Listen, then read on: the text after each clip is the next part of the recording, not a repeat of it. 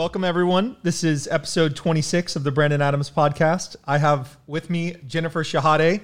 Jennifer has a fascinating background. She was two time U.S. Open women's chess champion, and uh, she's a longtime poker player. She uh, streams chess on Twitch, and she has what might be the best poker podcast currently. It's The Grid, where she ultimately will inter- interview 169 poker players about 169 different poker hands. How did I do? Oh, that's amazing. Um, thank you so much for the introduction. Um, yeah, I I'm really excited to be on your show, and um, you know, at some point, I'm gonna definitely have to ask you which candidates you are gonna consider for helping me click off one of those grid grid cells. Um, it has to be something really bad, Brandon, because I know you've played a lot of shorthanded and like gotten deep in tournaments. So you can you can probably click off something like nine three or nine deuce offsuit, right? Uh, I, I, 10 7 is the hand that comes most cl- cleanly to mind because that's probably the most popular TV hand that I ever played. Um, so, so I would go with 10 7 off the bat, but I'm sure I could come up with, with a bunch of others. Awesome. Yeah. I'll have to look that up. 10 7 is a lot of players' favorite hand. So that one might, that one might come up, but yeah, you you can put me down for 10-7 suited if no one has that yet. Ah, 10-7 suited. Okay. Yes. Yeah, actually, okay. You think I don't it might have come up already? I don't think so. I think somebody picked the offsuit version already. So, you know, to to explain the, the grid, I'm trying to get one person to talk about every single combination of poker hands. Um, so 169 and what I do is I interview them for my podcast, but then I also try to like get famous players to reserve their hands, sometimes like months in advance, just so that I know like, okay, you know, Erik Seidel wants this hand. I'm definitely not giving it to anybody else, right? So I just kind of like it's like reserving tables at a restaurant, right? I have a little spreadsheet where I, nice. Just say this one is for this person. Yeah, you're still at the easy stages of the project in that you're you're not you're not down to the the last few. Yeah, that is that's going to be a little hard. That's where I'm going to have to rely on, you know, um, online poker players who've played every single poker hand many, many times and can just kind of like go through their database and try to find one that's actually interesting. You know, e- even one of my very first guests is a heads up specialist, uh, Kevin Rabichow, and yeah, he said that he did that. He just looked at his database for like weekends and found one that had like some juice to it. So um, that that'll be um, really integral towards the later stages. What I love about it is that okay, the last guest on your podcast was my sort of longtime poker coach, Michael Acevedo, and um, you have the the theory, right? but then you have departures from theory that might come from contextual circumstances maybe it's a read or maybe it's you know the guy's on his last bullet or something unusual about the situation that can have you make often substantial departures from what might be theoretically reasonable and uh, that's why i love having people talk about about their their favorite hands. Yeah, yeah, and Michael Acevedo, you, you, I think I might have Acevedo is how you pronounce it, Acevedo. I hope so because I've known him okay. for a long time. I I don't know. Okay, Michael Acevedo, yeah, he's great, and I knew that you guys had um, some kind of relationship because you had this like really wonderful quote about his book that's right on the uh, back cover um, about how it's like the best poker book ever. And yeah, I I really enjoyed talking to Michael, and I think that he kind of um, really encapsulates what the whole project of the grid is about because he's obviously a great theoretician, he's a mathematician or a physicist, um, so he, he obviously has a math background, but then he's also this very visual person, right? Where he's interested in like infographics and making things look beautiful so that you can actually internalize all this information so that kind of combination of math and and art i think is exactly what i was going for in the grid that to show the math of poker in a way where you could also see that it's also this like pastiche of stories right He's he's so brilliant. He uh, he goes through these obsessive periods where he just will be all in on poker theory for months at a time, and he it's in some of those periods that he that he wrote the book, and he has I'm sure he's told you he has some intense software projects that he that he gets involved in, and uh, yeah, he's one of the most intense poker theory people that I have ever come across, and he's he's uh, such a great mind. I've never actually seen him play, so I don't know how it translates into actual play. We talk poker hands all the time, but like I've never actually played poker with him or observed him uh, play poker. I I would imagine that if you took his mind and his knowledge and then put it in like uh, uh, Patrik Antonius's body and and temperament. Like that would be the perfect thing. I think maybe his his his temperament is uh not as perfect for the poker game as his like mind is. You know, like his his analytics are perfect and the and and maybe he's excitable in the, at the table. I I don't know. I've never seen I've never seen his his play. Um but he he uh, was responsible for a couple steps forward in poker for me because um, he was a he was a really really great coach. And you still work with him on poker? I worked with him, yeah, uh, for a couple years, where he would he would do lessons, and we we had a project together where we were. Um, I was sort of sponsoring him in his endeavor to um, have a next generation solver. We didn't know at the time that that many other people were doing the same thing, and so it didn't really work out. But I was I was sponsoring his endeavor to to basically have a training software um, that was that was next generation. So what do you mean many other people are doing the same thing? You're saying like you're trying to create um, something with like more back and forth feedback where you get like feedback like GTO if you get something wrong? Or do you mean like a software that's more visually oriented than PIO? Or I don't know, visually oriented, more like um, more uh, easier, like a lower learning curve, like an easier point of entry? Because right now, I think that the main software on the market, whether it's like Simple Postflop or PIO, um, it, it takes like a decent chunk of time unless you're getting like private lessons to understand the software and actually be able to use it effectively. Um, you know, that might be depending on how much work you've done with similar um, softwares in the past. That could be anywhere from like a week to like many, many weeks, right? Yeah. So my my experience on the coaching side is is that um, as Michael was explaining in your in his podcast with you,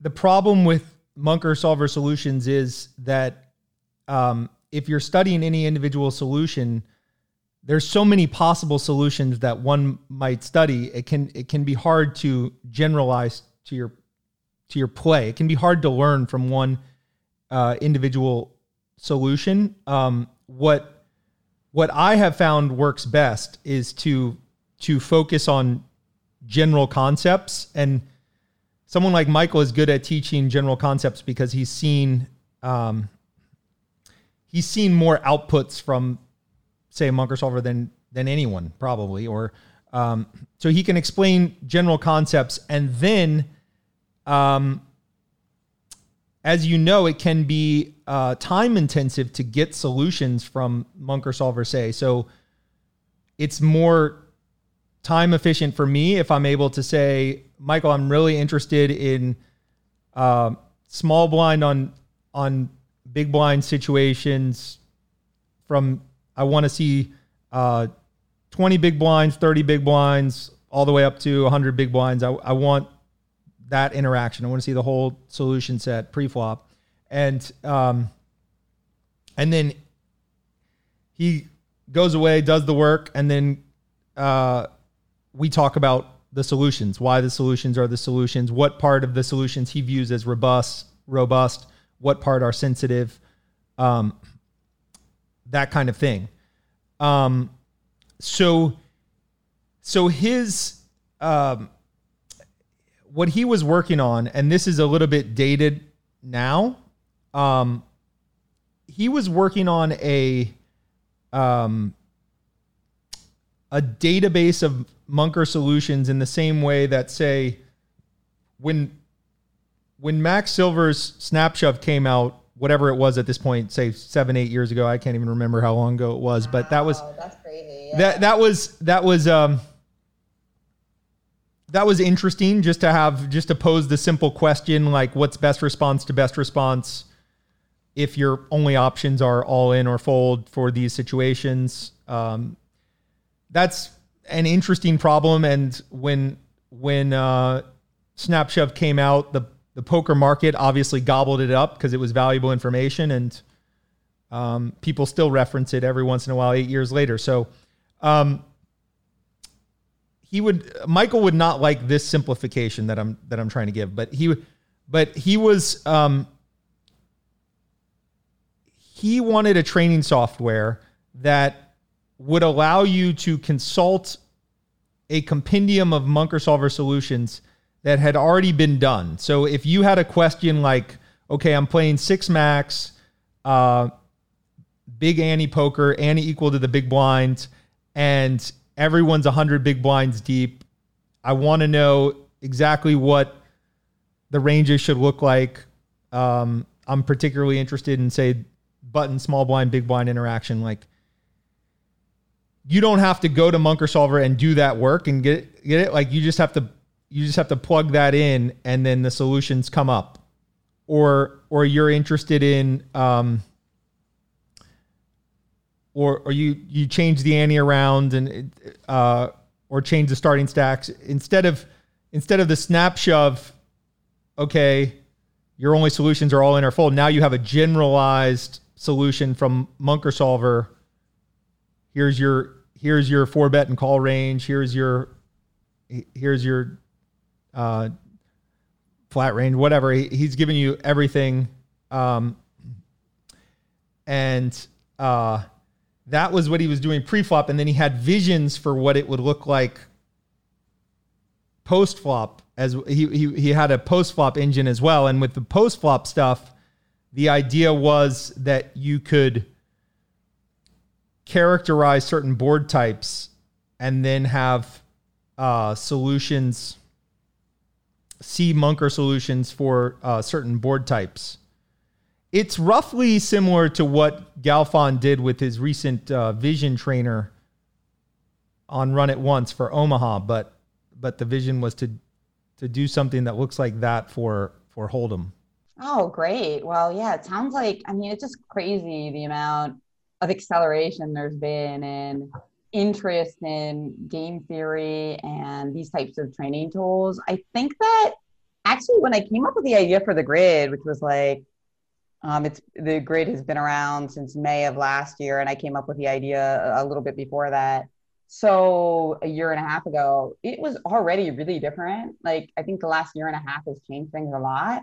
I still feel like there was a lot of resistance, like people who weren't really interested in studying um, solvers because they thought that they were like boring and hard, um, and that they would also sway people in the wrong direction to be too robotic. I, I think that that rhetoric was still really popular, like even two years ago. And even though, even though like there's a- absolutely like some slivers in truth in that, it to me it's amazing how quickly like we've moved on from that, and people who say things like that now kind of like qualify it a lot more because they understand that it's like it's the future of like studying poker. Um, but yeah, uh, it it um, it definitely I think it has something to do with the pandemic too because people who are just too busy to like sit down and hire a coach and learn you know game theory. I think in the last six months, people who fit that category have actually been like, okay, if I'm not going to download Pio now and use it, it's it's like if you're not going to use this time to read um, Proust, you're probably never going to, right? Because this is an unprecedented time of like huge blocks of introvert time that we have, right, in the pandemic for most people.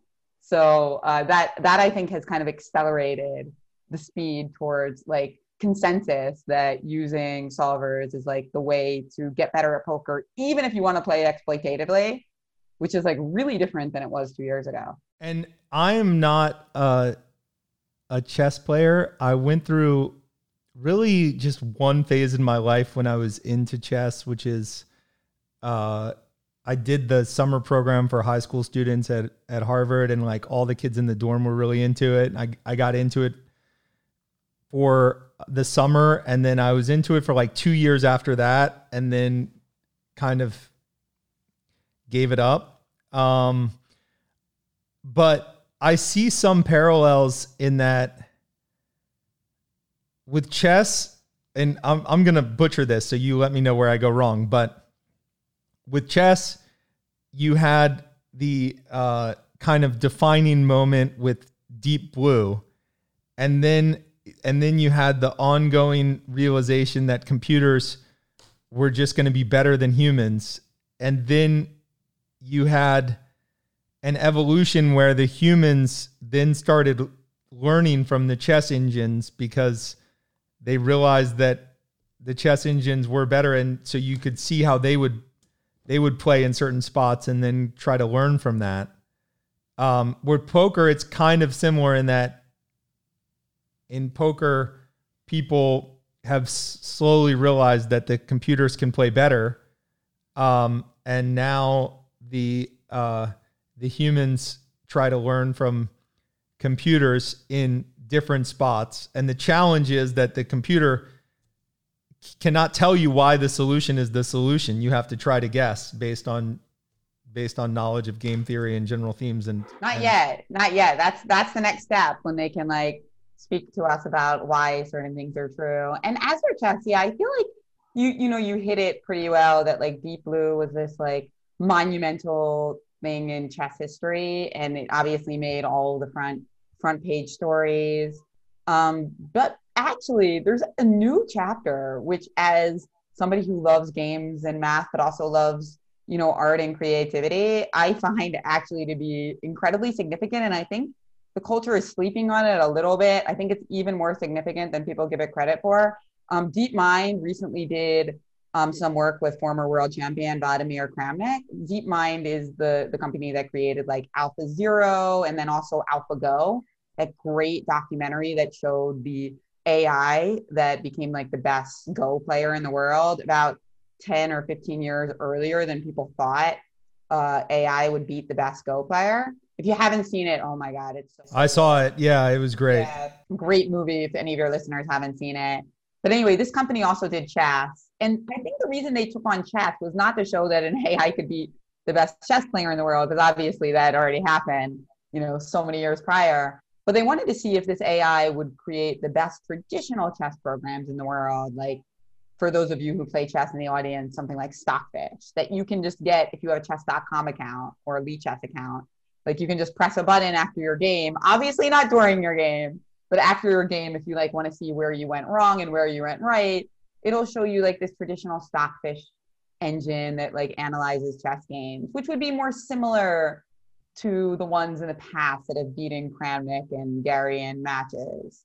So uh, this AI just demolished the, the one that deep that um, Alpha that DeepMind created um, just demolished the traditional engines. And basically, it was like a self-taught AI it just played itself over and over. So it accepts any rule set and then it plays itself um, to, you know, super grand mastery within a number of days, which is, of course, you know, so many uh, astronomical iterations for it.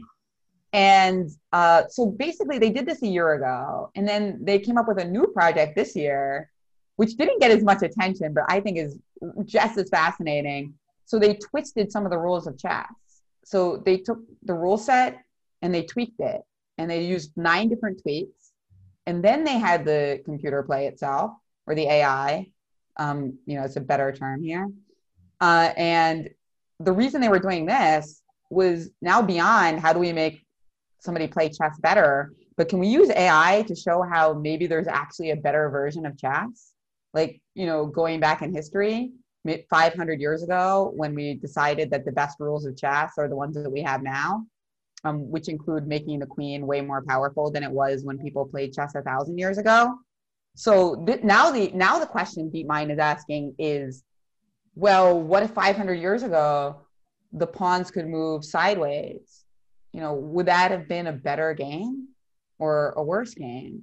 And how can you even define better game? Well, it sounds difficult to do, but actually there are ways to do it.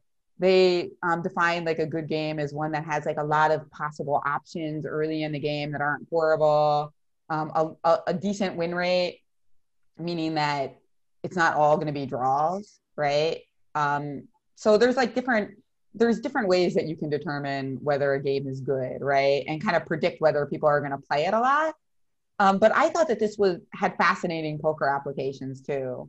That like if you go beyond seeing AI as something that can make you play better poker and potentially suggest ways to make poker better, that's like a real like mind shift, right? Like you're now thinking completely differently about how to use this. Yeah, and in particular because poker tournaments are so popular. Yeah. Um poker tournaments are a strange translation of actual poker. And um fortunately for no limit hold'em, the translation is somewhat reasonable between say normal cash game poker and and tournament poker as we all know, it's a little unfortunate that that tournament poker does devolve into like all in and call at the end and the the what should be the most exciting phase you just it's all all in and call and that sort of thing that's kind of unfortunate but but it does translate reasonably well to the tournament format um whereas a game like i don't know um um Omaha with no ante translates very poorly to tournaments, I would say. Um, and um, stud translates poorly into tournaments because it's just all about what happens when the action evolves. You you you could you could have a variant, say of of Hold'em that that translated better to to tournaments, possibly. Yeah, good point. And I think like you need basically you need um, a couple of different things. You need like uh, there to be playability at various stack depths. And that's something that No Limit Hold'em has. Like even if you're bored, like at least it's playable, right? Like you can still play a 10 big blind stack with like, you know, lots of different interesting strategic components. And then you also want like there to be like a good um, balance between skill and luck. So um, yeah, that's the kind of thing. Like if for some reason you wanted to try to come up with a game or tweak a game so that it worked really well with tournaments. I do think like yeah, that's the kind of problem that maybe AI could help you with because you could get all these like models, right? Um, and, you know, just see like how it plays out without having to actually do it physically. Yeah, I mean, so short deck poker is an example of a tweak to no limit mm-hmm. that yeah. is actually, um, in some ways, a better cash game because the strategy of poker is all about having the blinds and antes to fight over. You you have this intricate fight about the blinds and antes, and the problem with say no limit hold'em without an ante structurally is that it's it's kind of too tight of a game structurally. The the the penalties for playing too tight are not severe enough, just from an int- from an interest standpoint. So structurally, um, my preference in cash games has always been to impose a big ante because it's just it's far the strategies are far more interesting when there's when there's more to fight over. Um, and then uh, short deck just takes that to the next level where you have this huge ante structure and now there's there's a real fight on for these these blinds and antes and if you're not willing to to involve yourself in the fight you're just gonna you're just gonna lose you're just gonna bleed out from antes. Um, so it's a very good cash game, but it's actually a terrible tournament game because the the as the antes accelerate, they're just too big relative to stack sizes, and it becomes reasonable to just go in with like mechanically with with certain hands, and it's just it's just a very bad tournament game. So you need there's there's some perfect middle ground where you have a, a strategically intricate game that that then translates well into into tournaments.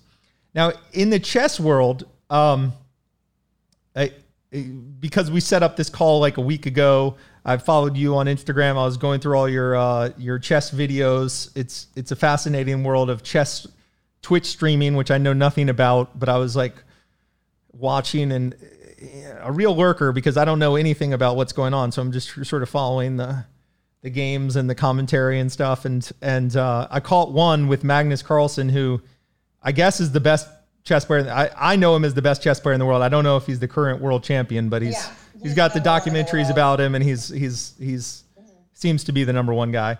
Yes, um, he is. He is still the number one guy in in the world and the world champion. Yes.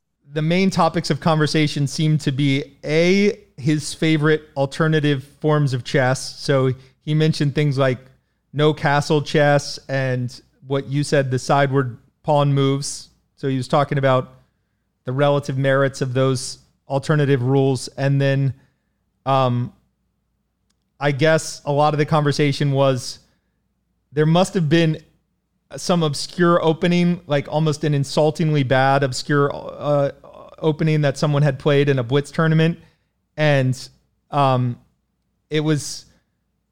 I, I take it from the commentary that it was bad slash obscure, such that no one would play it or study it, but somehow he knew all the variations of it from however he knew it. I don't know if did he know it from memory or was he like on his computer like doing it as you guys were talking? It was I think it's like a it's like a troll opening. So basically, yeah, you're trying to do it to like you know mo- kind of like have some fun, but also like it's like kind of like in a way you're making fun because you're like I can play this move that's so bad and still beat you. Um, it but you know it's also all in good fun. It's not like mean spirited. Uh, it's like opening, you know, five deuce off under the gun in poker game, and then like winning the hand with a big bluff, and then turning over this like ridiculous combo it would be somewhat similar to that. Uh, but I, I, I, avoided using seven deuce only because I know there's a lot of sometimes bonus prizes for that. So that one might actually have some equity.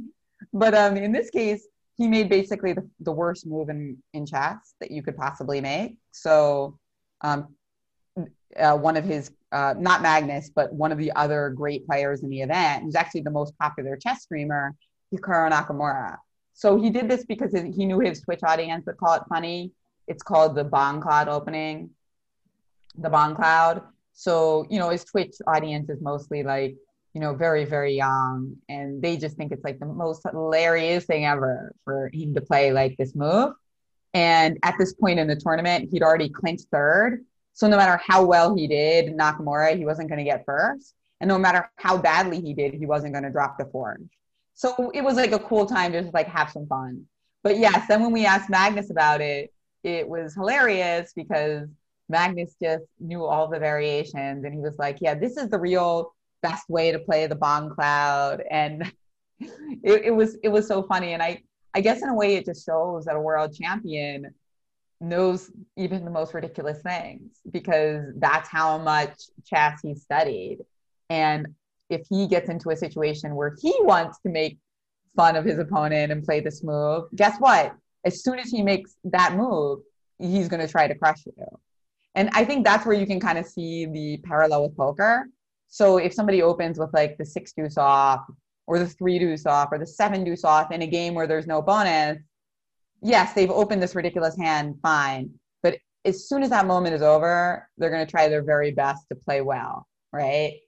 So it's just this like initial like trip or handicap. And after that, they're all after you and that uh that was just really amusing to see Magnus like exhibit that. So he's he's basically going through all those variations in his mm-hmm. in his head because it's a little confusing when you're watching the Twitch because there is that chessboard and it's like a graphic where you're you're you're showing visually what he's saying. Yeah, we want to show people visually because it would be hard for everybody to do a blindfold. Um, you know, of course he's capable of doing it blindfold, but possibly he's actually looking at the screen um, while he's getting interviewed because otherwise he wouldn't be able to catch when we like misheard him and didn't make the right right move. So yeah, I, I think he's technically looking at the screen. But yeah, all the best players in the world are very capable of playing blindfold if they need to. Well, I guess the part that it, that wasn't clear to the viewer is because because he's also looking at a computer um, you don't know whether he's like reading the s- solutions, but it oh, seems yeah. like you're saying that that it's all in his head. He's oh yeah, yeah, yeah, yeah, yeah, yeah definitely. Hundred percent. He's not pulling out his ChessBase files to show us the Bongcloud theory.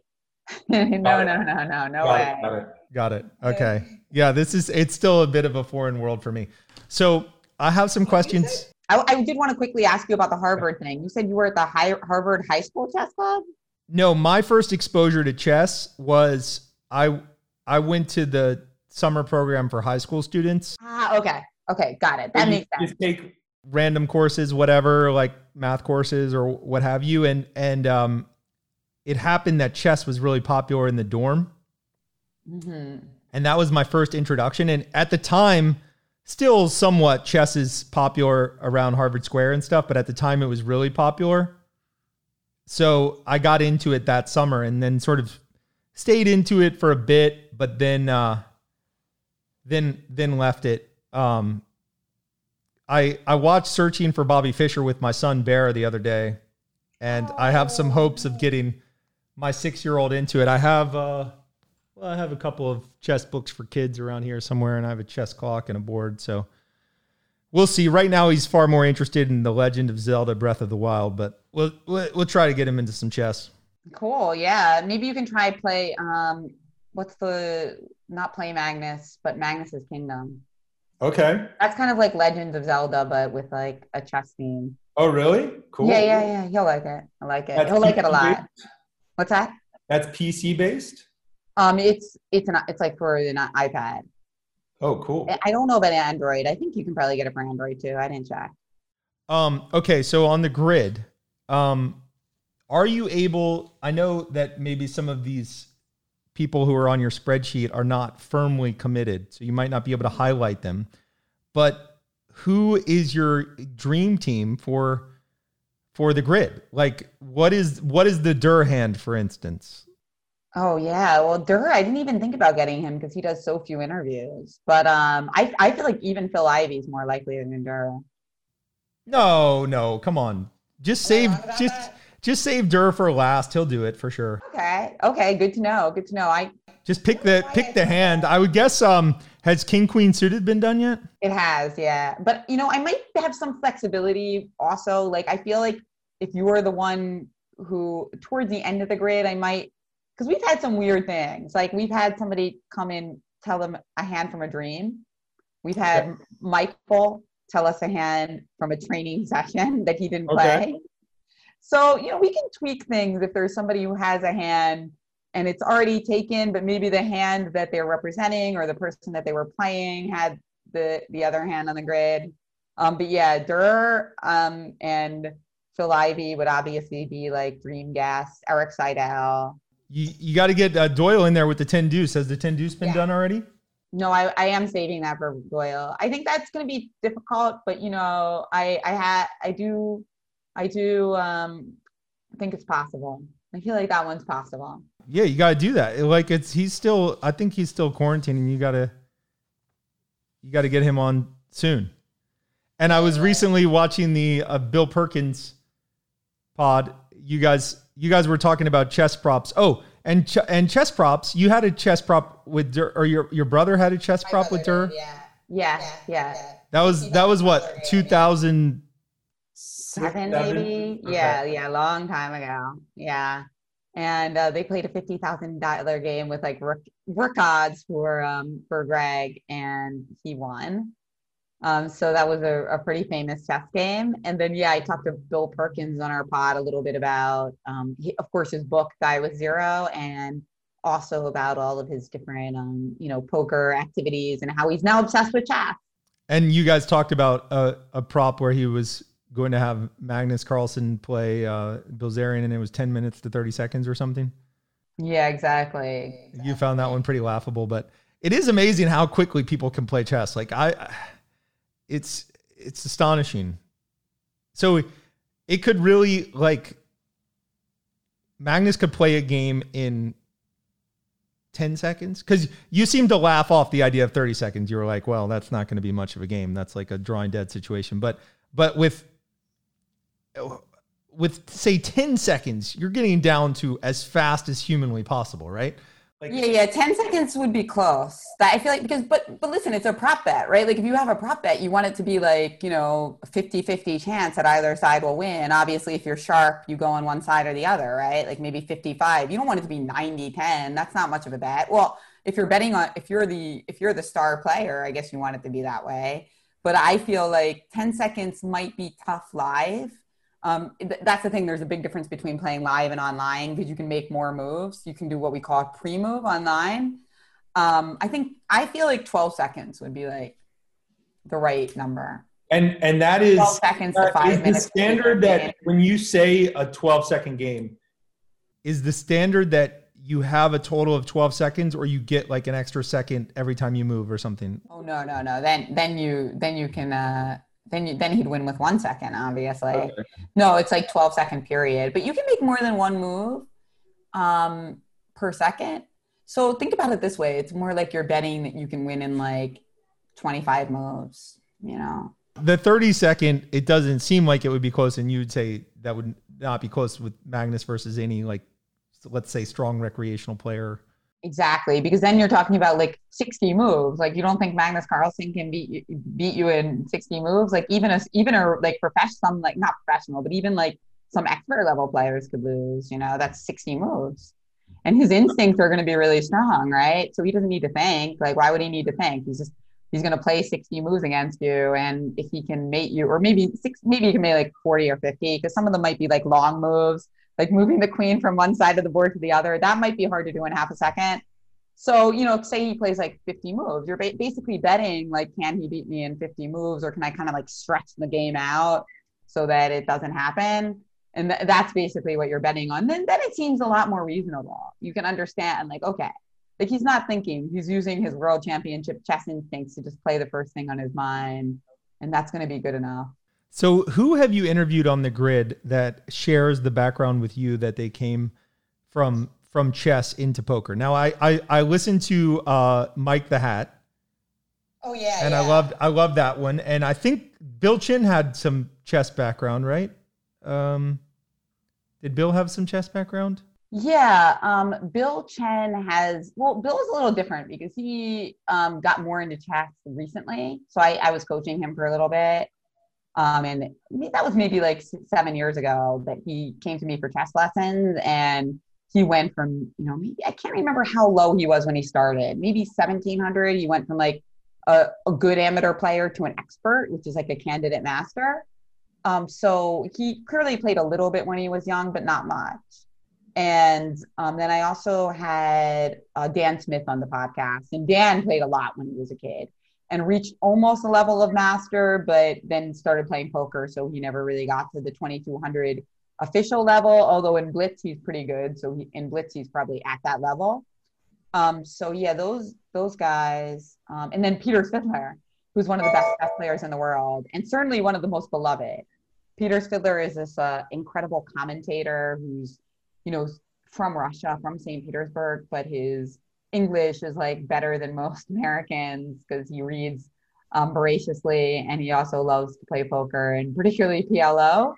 Um, so yeah, th- that was uh, that was also a really a really fun chess related episode, and it makes sense that I have a lot of chess players on the podcast, not only because um, it's it's you know my world chess as well as poker, but also because in a way it's a chess inspired podcast right? It's a grid of you know 13 by 13 of all possible poker hands and in chess we've been studying on that flattened grid on our computers for like many more years than you poker players have right so it's fun to see that come full square Those guys are the main the main ones that are that are uh, chess to poker transitions. With with Bill being not not so much the chess guy.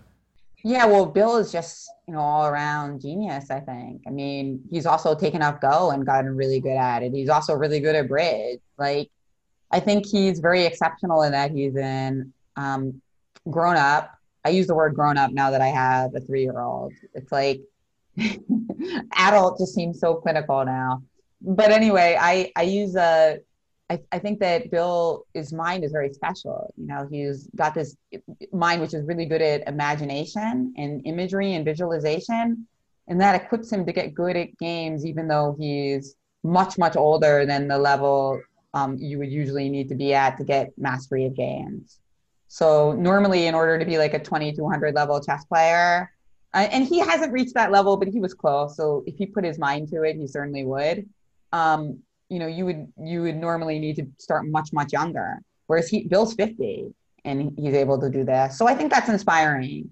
Although not everybody has that kind of mind, but it shows that if you approach it in the right way, you can achieve greatness in fields even when you're a lot older than you know people would think you can. And Bill, as you know, um, he advanced poker by many many years when they published the mathematics of poker because that was that was such a seminal work. I mean that that like advanced the game by leaps. Absolutely. I mean, it's incredible, you know, uh, the math of poker and just the way mathematician mathematicians' minds work. That he uh, he's not like particularly great at arithmetic, you know, like that's not his specialty. Like if he's if he's like trying to like add up, because I I was very good friends with Bill um, a few years ago when we would like go to the World Series of Poker together or work on open face Chinese and chess, of course. I mean, he just um, you know his it shows you that math is like much broader than you think. It's like it's more about like imagination and coming up with like tools to solve big problems, not like adding and multiplying and subtracting numbers quickly. When was your podcast with Bill?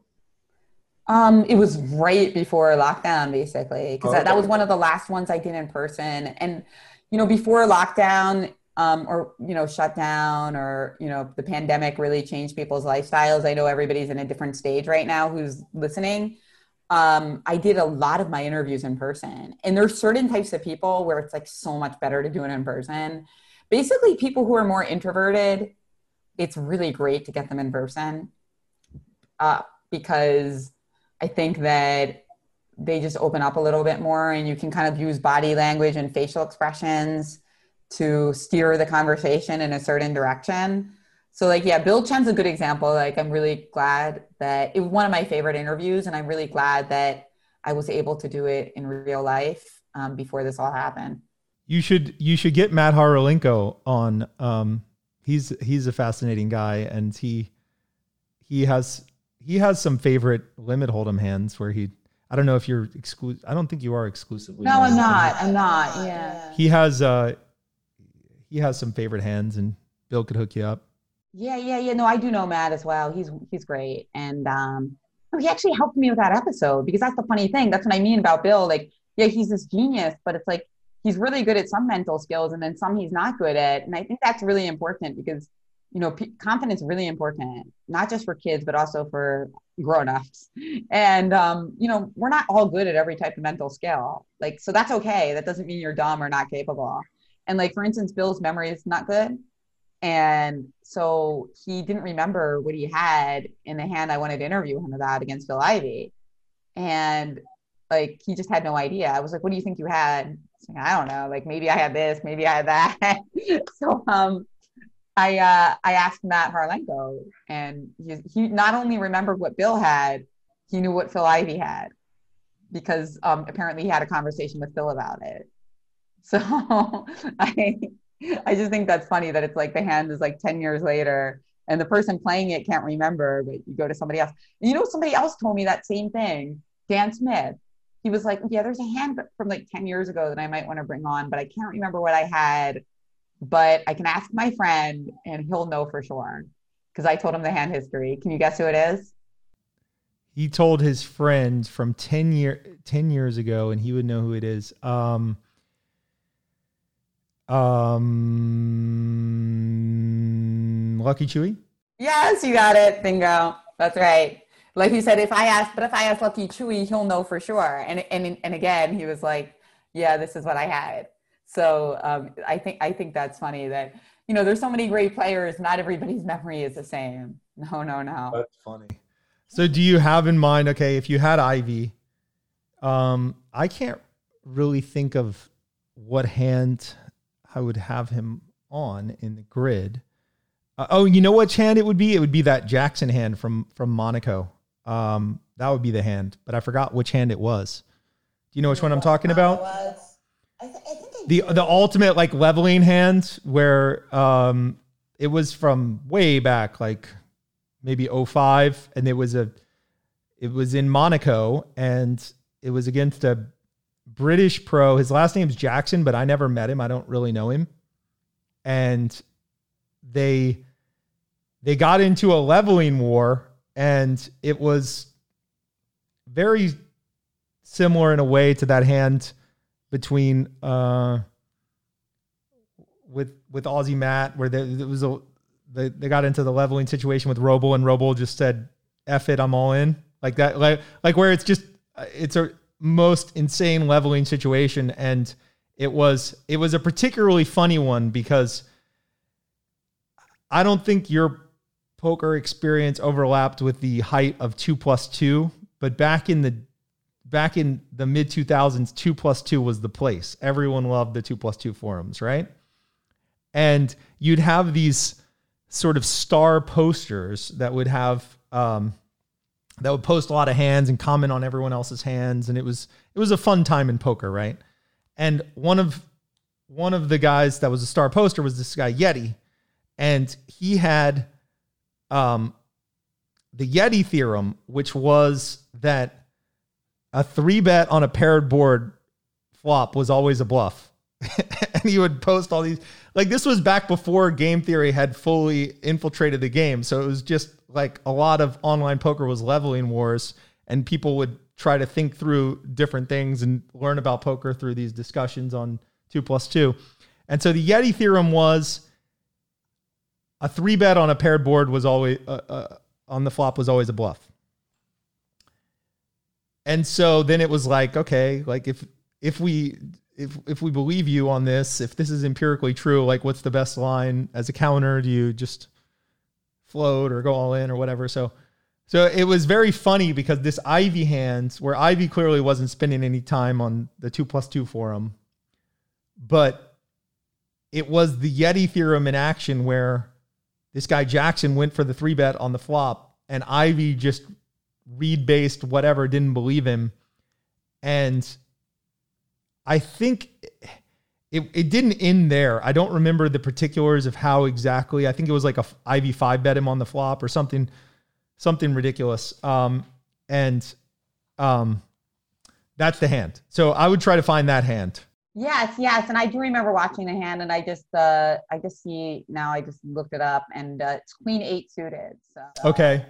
Yeah, Has that has that been taken? no, it hasn't. It hasn't. I did watch. I did know about another hand that I was thinking of using for it because, um, well, I've already had Nick Schulman on the grid, but I'm, I'm thinking about having a couple of repeat gasts.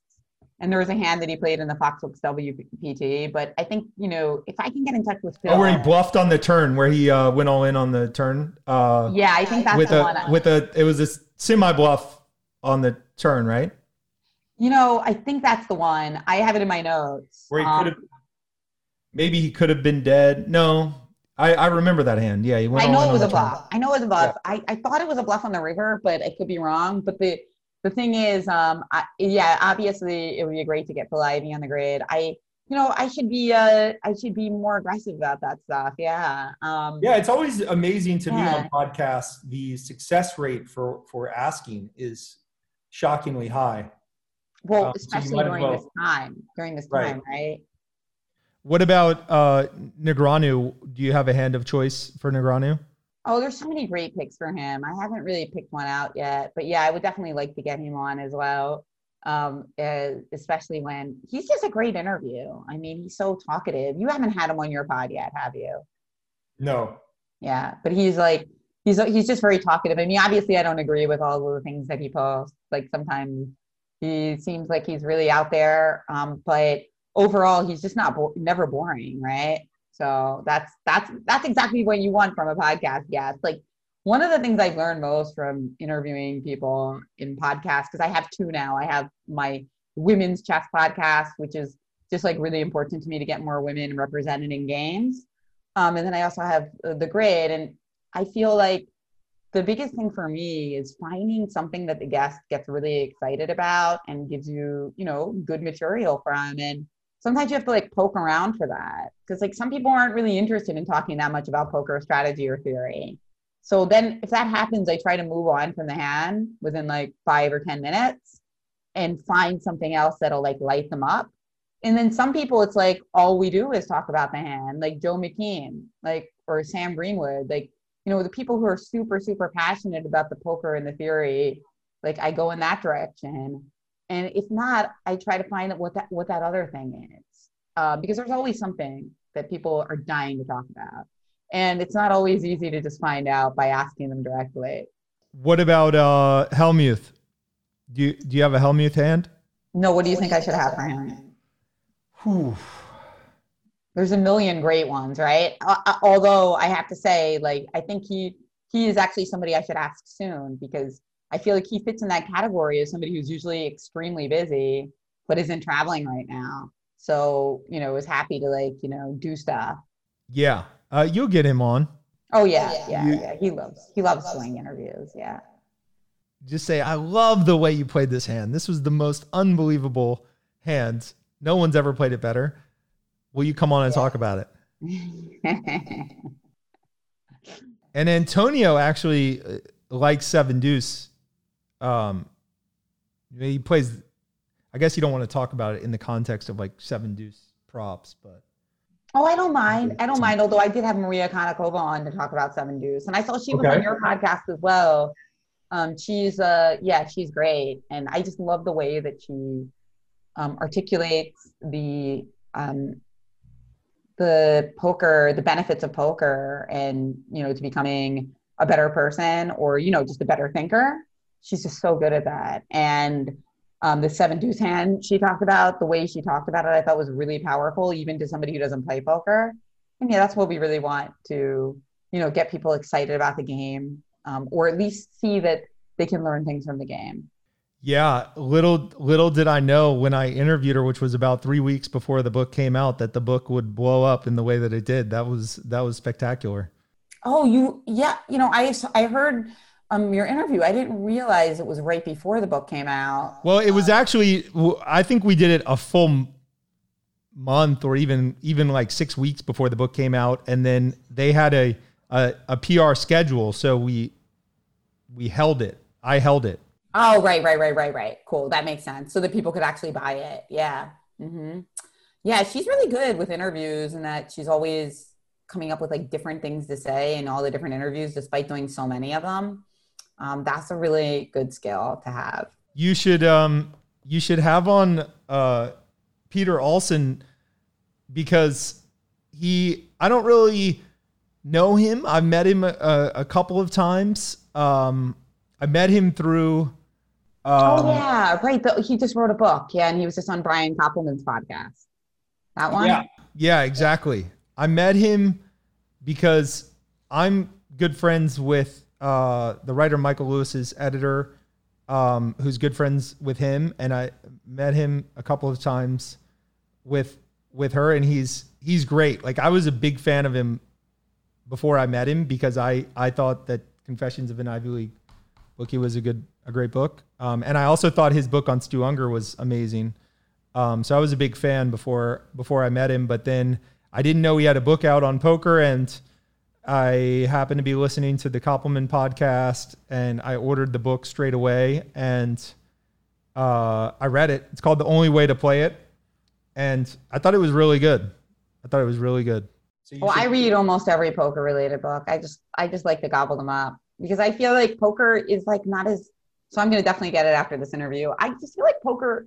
I've always loved books. I study literature at NYU. I don't read as much as I'd like to now because you know I'm online all the time. But I just feel that in chess and literature, there's been so many years of exploration and so many beautiful books. And poker, I always feel like there's not quite as many as I'd like. So it's always nice to read the ones that are out there. Because I guess in poker, like there's other forms that are easier for delivering content like video or podcast or forums.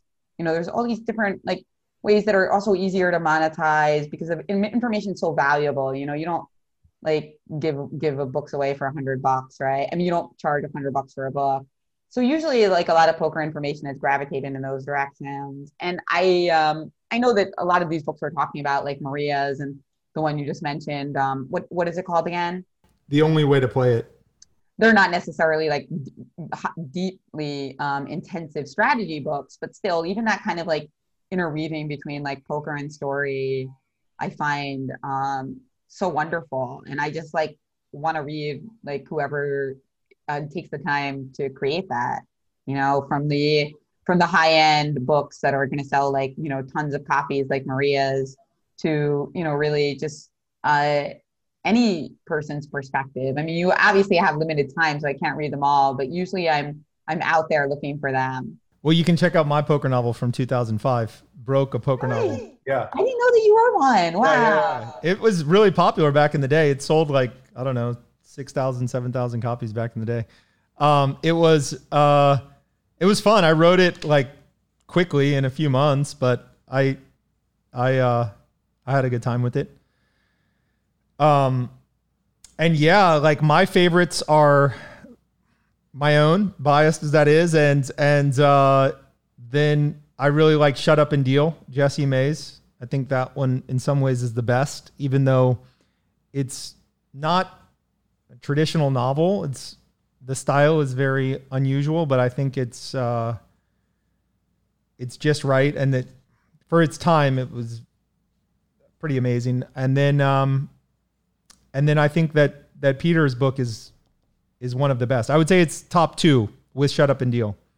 All right. And and the the interesting thing is I don't really relate to his poker scenes because he's just and mine my poker novel wasn't autobiographical it was like i was just taking interesting things that were happening happening around the world that i read about in 2 plus 2 and heard about from friends and like just fictionalized them and put it together in a story um, but peter's book I didn't I wouldn't have guessed that it was autobiographical, but then when you listen to the podcast with Brian Koppelman, it's clear that it's somewhat autobiographical.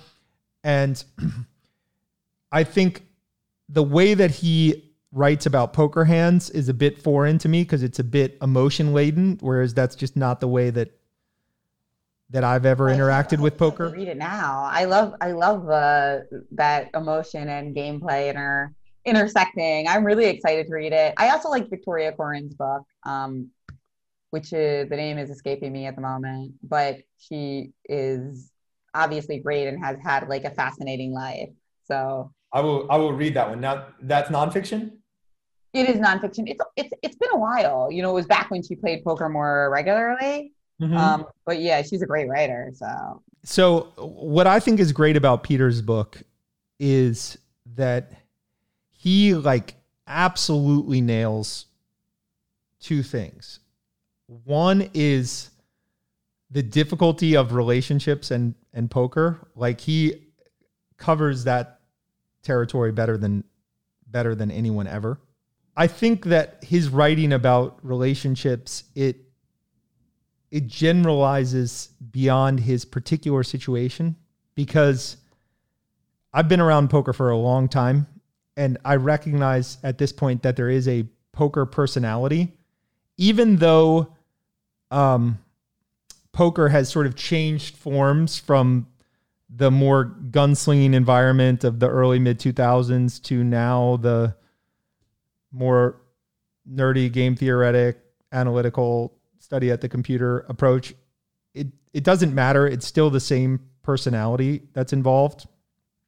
And the great thing about the poker literature including the nonfiction books is that the best of these uh, like alvarez's book and and tony holden's big deal like they really nail this character right? And there's there's an amazing scene in anthony holden's big deal where it's it's an early chapter where he's explaining his his home game okay? And and basically the the book is he has success in his home game and he decides he's going to go out on the poker tour and like be a professional and write about it. Um he's explaining his home game and he says well it's a fascinating group of characters. We have we have famous writers and famous agents and playwrights and it's a fascinating group of characters, and the the only thing that binds them all together is that whenever any of them has any commitments, they seek to extricate themselves with the greatest possible speed. And I mean, it's devastating, but it's true about the poker personality. And and so uh Peter he he describes the the relationship tensions for this poker personality in in a way that I haven't seen done before, but it's perfectly accurate. He also um, he also explains the environment of say 2010 2011 poker in a in a very very accurate way and in particular he's describing New York poker in 2010 2011 and what's fascinating about his book is that it opens up with 10 pages from 2005 where the it's the poker boom era. And he's accurately describing 2005, but it's basically a carefree time where everything's going well for him, which you know, was true for a decent bit of the poker community. Um, and then he fast forwards to 2010, and the rest of the book is 2010, 2011. And he describes that sort of dark cultural era and the poker environment that existed in, in that dark era absolutely perfectly. That sounds amazing. I'm going to definitely check it out. You know, it's funny when people talk nostalgically about the poker boom because it's funny, my experience was so different. I only dabbled in poker back in those days, but rather than finding it um, okay, maybe the game was was was not super difficult, but I actually found it very difficult to get like a foothold in a way into the subculture back then. Um, I think that you know now it's like easier in some ways for it would be easier for some ways for somebody like me to fit in. I just really didn't feel like it was easy to make any friends or contacts. Not having well, first of all, I didn't really I didn't really have a lot of money, and I didn't also like uh kind of jive with that like LA LA type of atmosphere where it was like about how you look and who you know. Um, and I guess like all of those things combined, it, it, it just confused me a lot. Because I my two worlds at that point were like academia and then also even though I didn't do anything like beyond undergrad, I was like kind of still interested in that world because I also published a book, Chess Bitch, which is about like women in in the game. And then obviously the chess world, which was very like merit meritocracy, like how good are you at chess? Whereas like poker is this world where especially back then, it was a lot about like how much money you had and where you were where you were from and stuff. And I feel like now it's kind of shifted a little bit that it is a little bit more chess like. Obviously there's some superficial elements to it, but people are also interested in how well you think and like where your game is. So there there are some benefits to like poker culture now. And I think it could be going in a really interesting direction.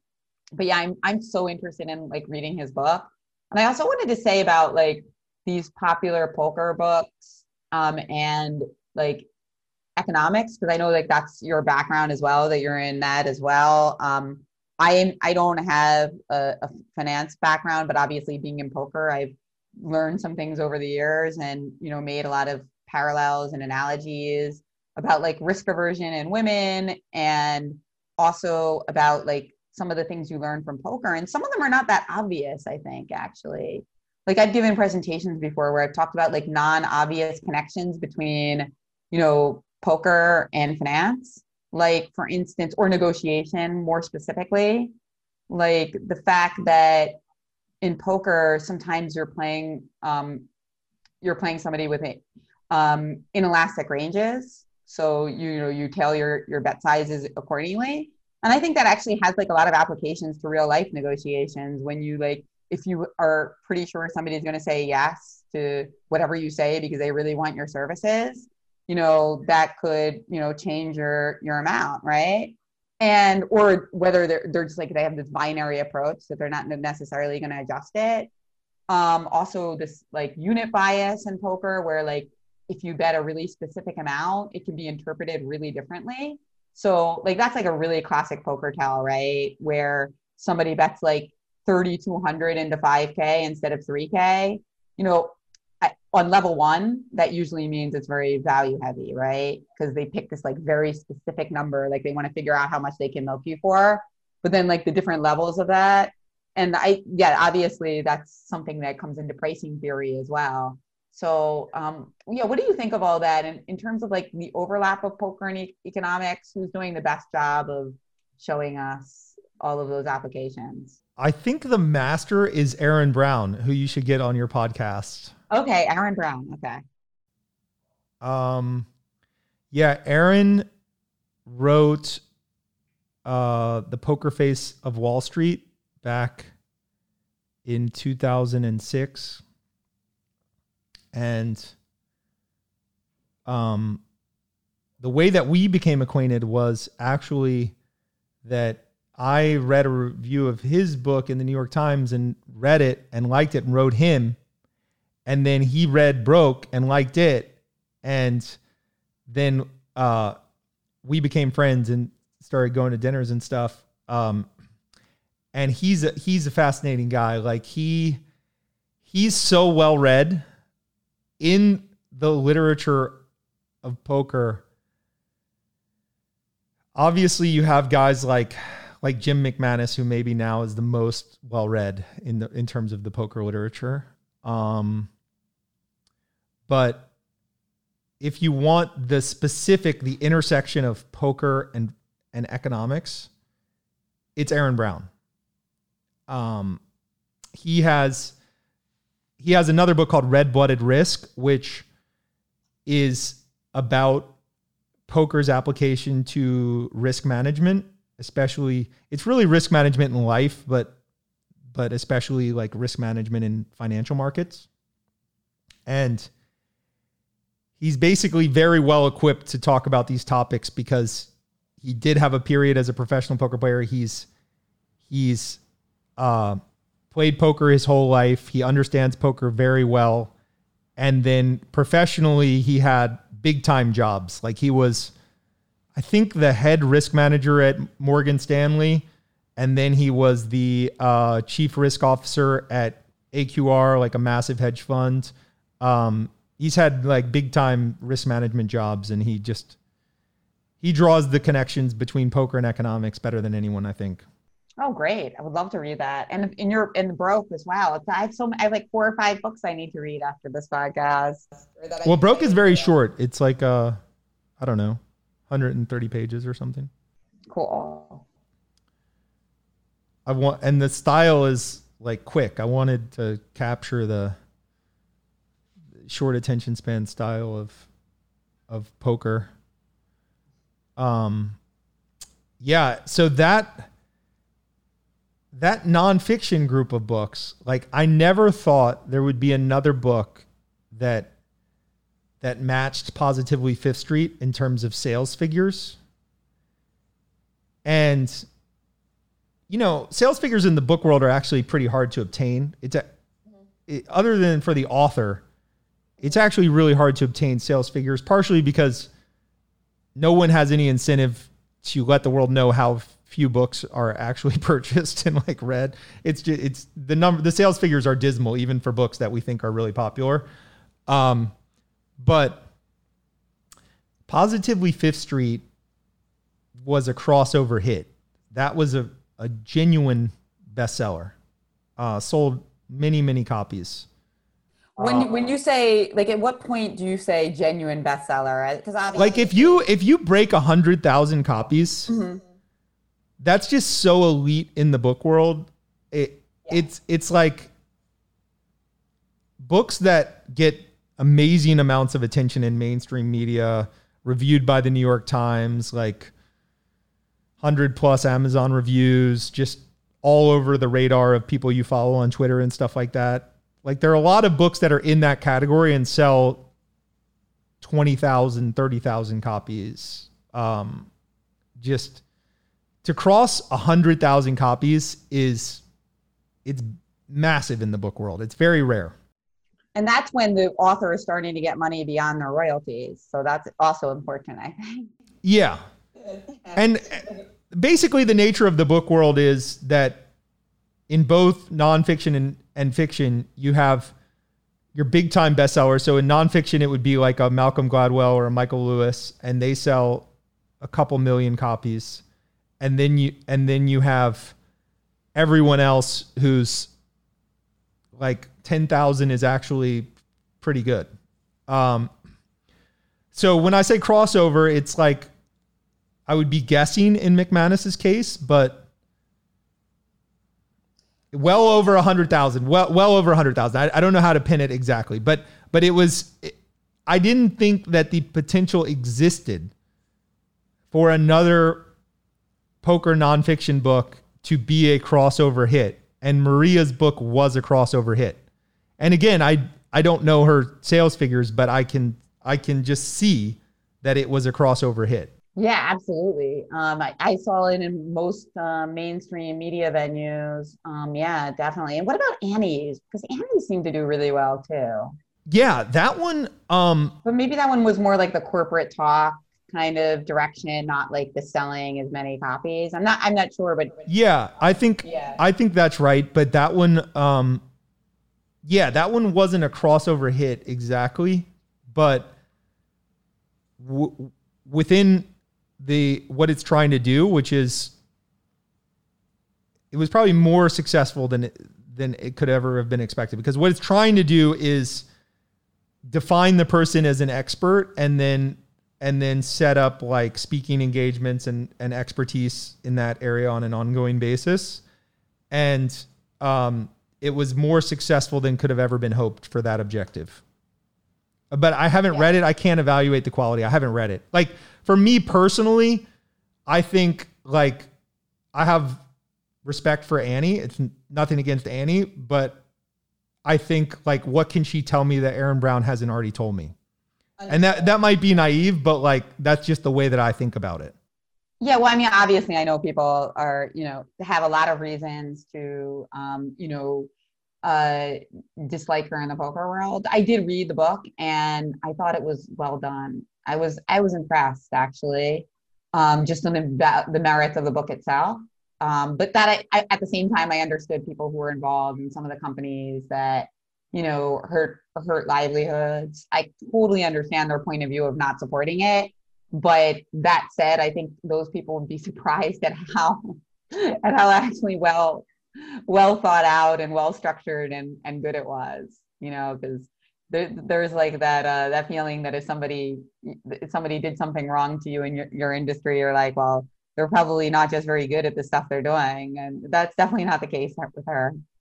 No, that's I have no bias with regard to with regard to Annie. I like Annie. It's not it's not that. It's it's just that that material yeah, for me is so well trodden that to invest in reading a book is not not something for me.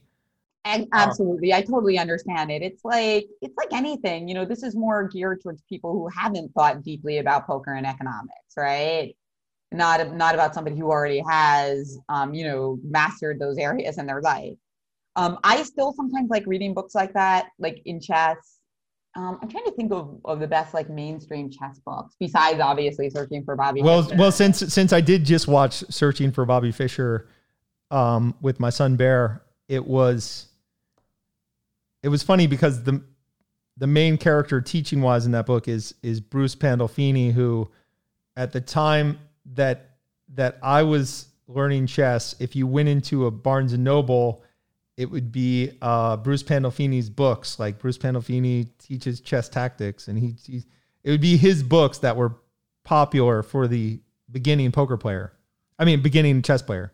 Yes, yes. Yes, I remember that as well. I remember that phase, like opening traps and zaps. Um, but yeah, I mainstream chess books. Um, searching for Bobby Fischer is fantastic.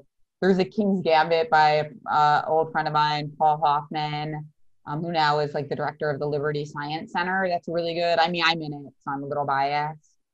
Um, and there's a lot of Bobby Fischer books, and I imagine there will be more now that you know, chess is experiencing such a resurgence. So that's true that chess is experiencing a resurgence, and it, is it oh, because yeah. of the oh, the the Twitch world? yeah, it's the Twitch world. People are just getting like really major sponsorships, you know, for you know playing chess online.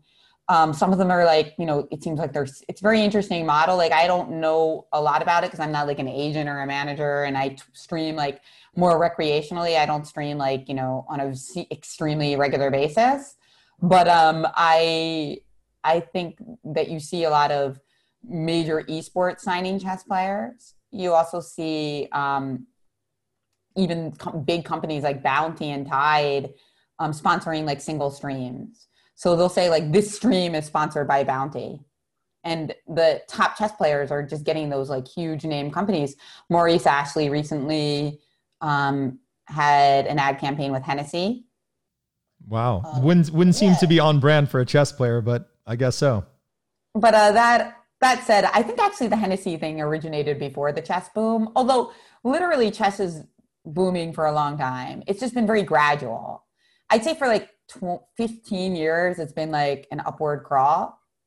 It's been on the um, been on the upswing, but there's just been like a really like more accelerated growth um, in the last six months, at least on online chess and Twitch. In chess, one thing that's a theme in the movie. Again, the movie is fresh in my mind. Searching for Bobby Fischer. Um, the young Waitzkin character is actually uh, he's being discouraged early on from playing chess. He's taken to a chess tournament and like look at all these people; they're all stressed out, out of their minds. So he's he's discouraged, and I wonder. Um, you have this uh, this world where on the one side it's very intellectually taxing and it's mainly about really deep deep intellect. And then there's also this stress like you're playing under the clock all the time you're playing with people watching you tournaments. It's like you've got the stress chemicals going.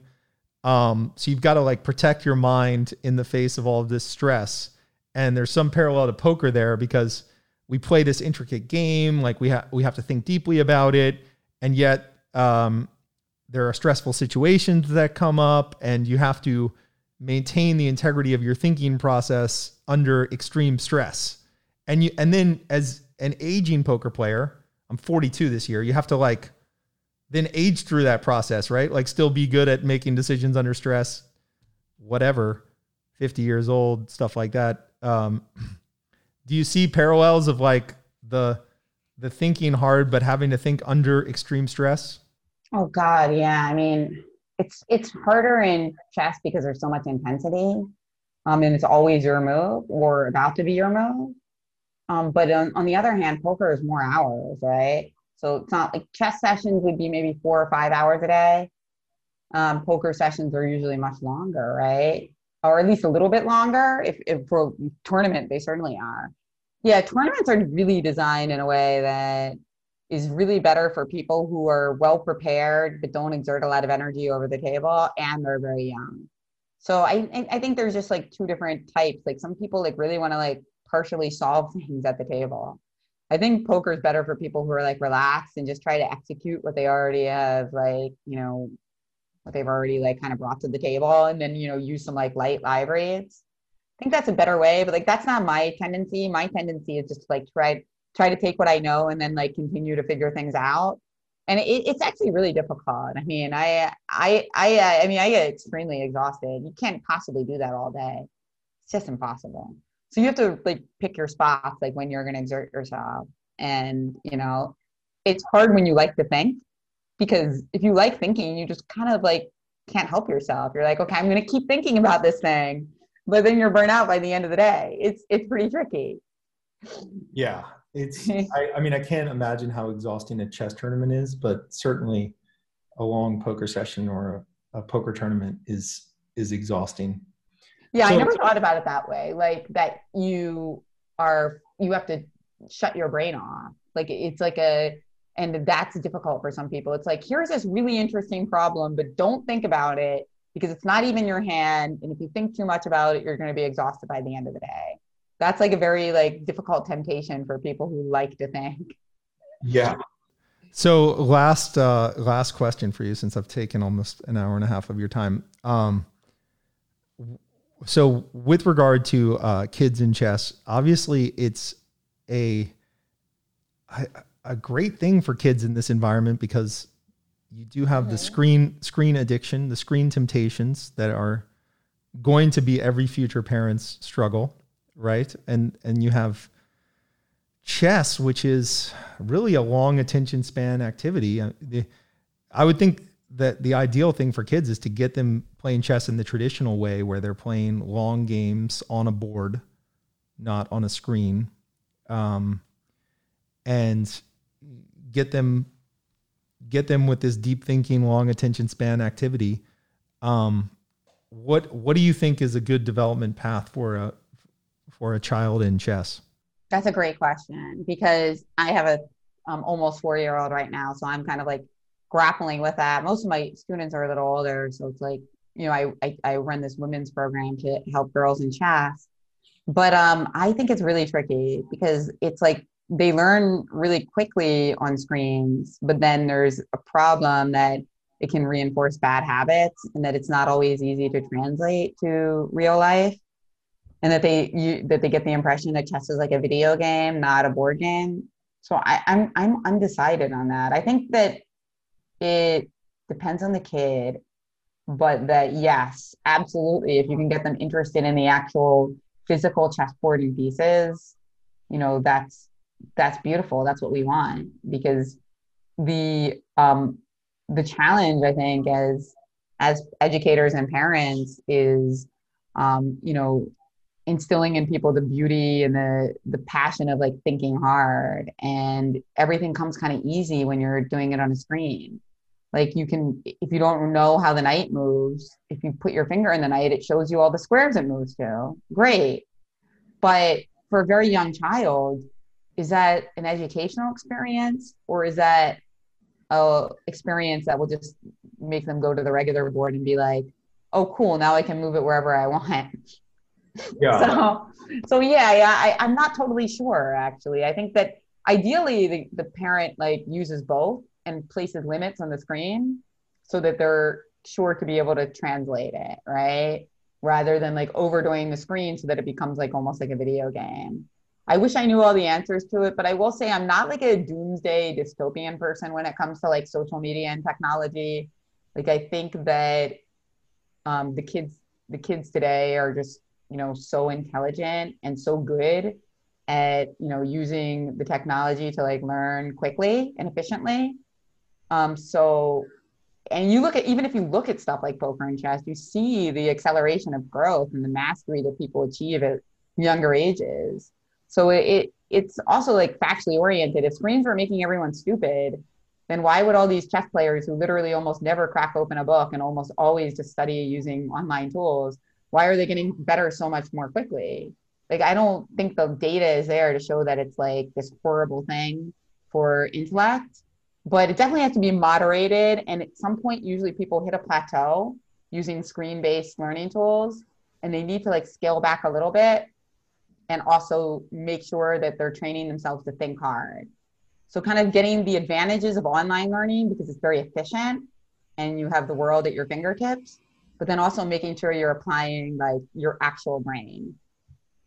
Now, can you start with blitz chess and then go to long form chess? It would seem like you'd have to start from the long form chess and then go to fast chess. Well, I mean, usually kids, I feel like when they're playing games on the internet with chess, it's usually like it's especially young, younger kids, like our kids' ages. I think it's more more often that they're not necessarily always playing other people. They're playing like some online app game where they're like testing their puzzles and getting like like bonuses when they get things right. So a lot of times at that age, it's like more puzzle oriented. Like, can you play this game? You know, can you play this big dinosaur with like two extra rooks? You know, it's like that kind of thing at like the like three to seven year old age range. And then I think they start, you know, maybe signing up to accounts where they play other people. Um, at least that's what like my general sense is. Like i don't normally like teach kids of that age except for my own son.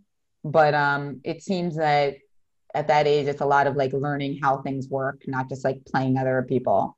Well that's fun that you've already started with him yeah oh yeah yeah the kids love kids Are love chess because it's like little toys right I think he likes puzzles and games. He does. I do think he enjoys that. Um, but it, it, I think it'll, like you said, it's gonna. It'll. The challenge will be like. Honestly, we were gonna start him on screens at four, or maybe even five. But with the pandemic, we bumped it up. You know, because no school, right? Like, gotta like we could figure we gotta use every like fun and educational tool at our disposal. You know. Yeah, it is. It is a challenging time, no doubt. Fortunately, Bear is is at real school now, so. Oh, that's great. That's great. Well, I really enjoyed this. So happy you you came on.